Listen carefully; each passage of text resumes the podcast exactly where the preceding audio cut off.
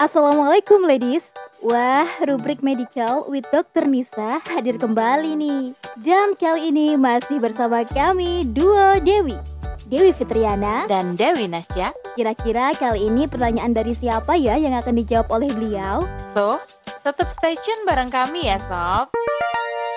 Long COVID Assalamualaikum Ibu Afwan, saya mau bertanya Apakah orang yang pernah COVID itu daya tahan tubuhnya melemah? Karena seperti yang saya rasakan dan beberapa teman itu pernah kena COVID, badan sering lemah dan sering ambruk.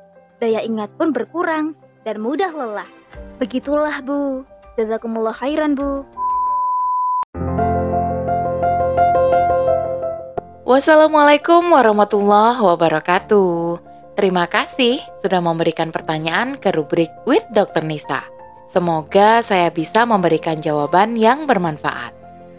COVID-19 tidak menyerang atau melemahkan daya tahan tubuh. Justru sebaliknya, daya tahan tubuh yang lemah adalah salah satu penyebab terkena COVID.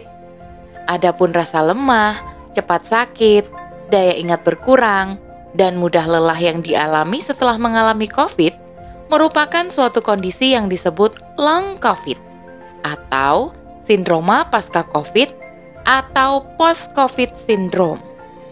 Nah, penyebab terjadinya kondisi ini belum diketahui secara pasti karena terdapat banyak faktor dan mekanisme yang menyebabkan terjadinya banyak keluhan pada tubuh pasca menderita COVID.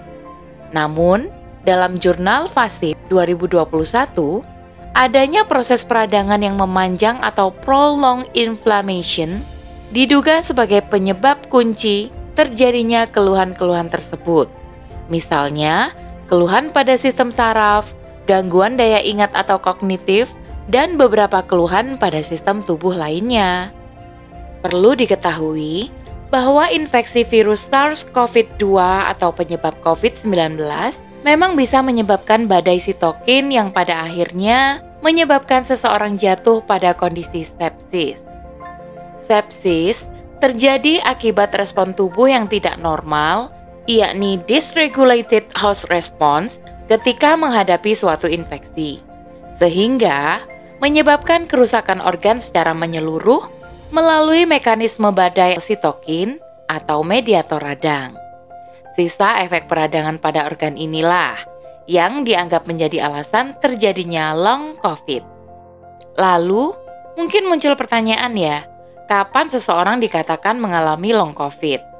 Nah, seseorang dikatakan mengalami long COVID apabila Sejak timbulnya gejala COVID-19 pertama kali dan dinyatakan sembuh, namun keluhan menetap hingga 4 minggu atau muncul keluhan-keluhan baru hingga lebih dari 12 minggu selanjutnya tanpa diketahui diagnosis penyakit lain yang menjelaskan keluhan-keluhan tersebut. Jadi, misalnya Bu UN mengalami infeksi COVID-19 pada minggu pertama bulan Juli, kemudian menjalani isolasi mandiri selama dua minggu namun, setelah dinyatakan sembuh atau swab PCR negatif, ibu masih merasakan keluhan-keluhan pada tubuh seperti saat sakit atau muncul keluhan-keluhan baru seperti yang disampaikan sebelumnya, yaitu mudah lelah, lemah, dan penurunan daya ingat. Jika keluhan tadi masih dirasakan sampai melewati akhir bulan September yang terhitung 12 minggu, maka dapat dikatakan ibu mengalami long COVID atau sindroma pasca COVID alias post-COVID syndrome. Apa saja gejala-gejala dari long COVID yang perlu dicurigai? Masih menurut jurnal yang sama, gejala yang paling sering dilaporkan adalah merasa cepat lelah dan sesak. Gejala lain yang menetap di antaranya gangguan kognitif atau daya ingat menurun, gangguan kesehatan mental atau depresi, ansietas, atau post-traumatic stress disorders atau nyeri dada, nyeri sendi, dada berdebar, nyeri otot, gangguan penciuman, gangguan indera perasa, batuk, nyeri kepala, masalah pencernaan, dan keluhan jantung. Terkadang ditemui juga keluhan pada kulit seperti ruam pada kulit dan rambut rontok. Jadi, keluhan-keluhan yang Ibu UN sampaikan memang masuk gambaran dari long COVID. Namun, jika dalam masa pemantauan pasca COVID didapatkan gejala akut baru seperti gejala awal terkena COVID-19 sebelumnya, maka diharapkan segera melakukan pemeriksaan swab ulang. Hal ini untuk memastikan tidak terjadi reinfeksi atau terkena COVID kembali. Siapa saja yang berisiko mengalami long COVID?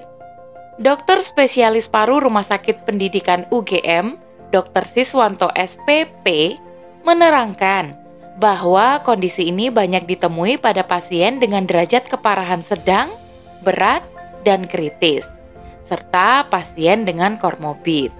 Meski tidak menutup kemungkinan terjadi pada pasien dengan kategori ringan.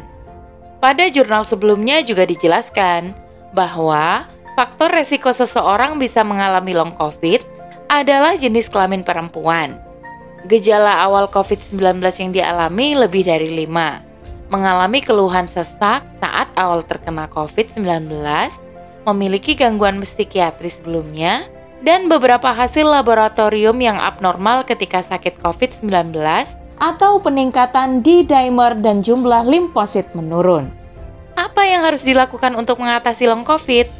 Masih menurut Dr. Siswanto SPP, beliau memberikan beberapa hal yang dapat dilakukan untuk mempercepat pemulihan kondisi long COVID yaitu mengonsumsi makanan tinggi protein dan rendah karbohidrat atau zat pati ya di sini. Kemudian melakukan intermittent fasting atau pengaturan diet dengan berpuasa, tidur berkualitas selama 6 sampai 8 jam di malam hari dan memperbanyak konsumsi vitamin seperti vitamin C, D, B, E, dan antioksidan, menghindari stres serta mengontrol penyakit penyerta yang dimiliki. Hal-hal ini diharapkan dapat menstimulus tubuh untuk melakukan proses autopagi yang merupakan mekanisme perbaikan organ tubuh yang mengalami kerusakan sel. Dari sini, kita jadi mendapatkan bukti bahwa di balik syariat Islam tentang berpuasa, terdapat segudang hikmah dan kemaslahatan untuk kesehatan. Sesuai dengan yang disampaikan dalam riwayat Abu Hurairah yang antara lain dinukilkan Imam At-Tabrani misalnya, potongan hadis Rasulullah Shallallahu alaihi wasallam menyebutkan, "Berpuasalah kalian, maka kalian akan sehat." Hadis ini diriwayatkan oleh At-Tabrani dalam Mu'jam Al-Ausat. Meski hadis ini lemah menurut sebagian ulama, tetapi sebagian ulama lainnya menghukuminya hasan. Dan hal tersebut terbukti pada Rasulullah yang mencontohkan untuk memperbanyak puasa dan beliau hampir tidak pernah sakit selama hidupnya. Namun, menurut saya, orang-orang yang diberikan ujian berupa long COVID adalah orang yang beruntung. Sebab Allah berarti hendak memperpanjang masa panen pahala atas ujian sakit karena wabah yang dialami. Seperti pada salah satu hadis yang artinya, tidak ada seorang pun yang terserang wabah lalu dia bertahan di tempat tinggalnya dengan sabar dan mengharapkan pahala. Juga mengetahui bahwa dia tidak terkena musibah, melainkan karena Allah telah mentakdirkannya kepadanya. Maka dia mendapatkan pahala seperti pahala orang yang mati syahid. Hadis riwayat Bukhari, An-Nasyai, dan Ahmad. Semoga Allah memberikan kesabaran kepada Ibu UN dan memberikan pahala berlipat ganda atas kesabaran tersebut ya.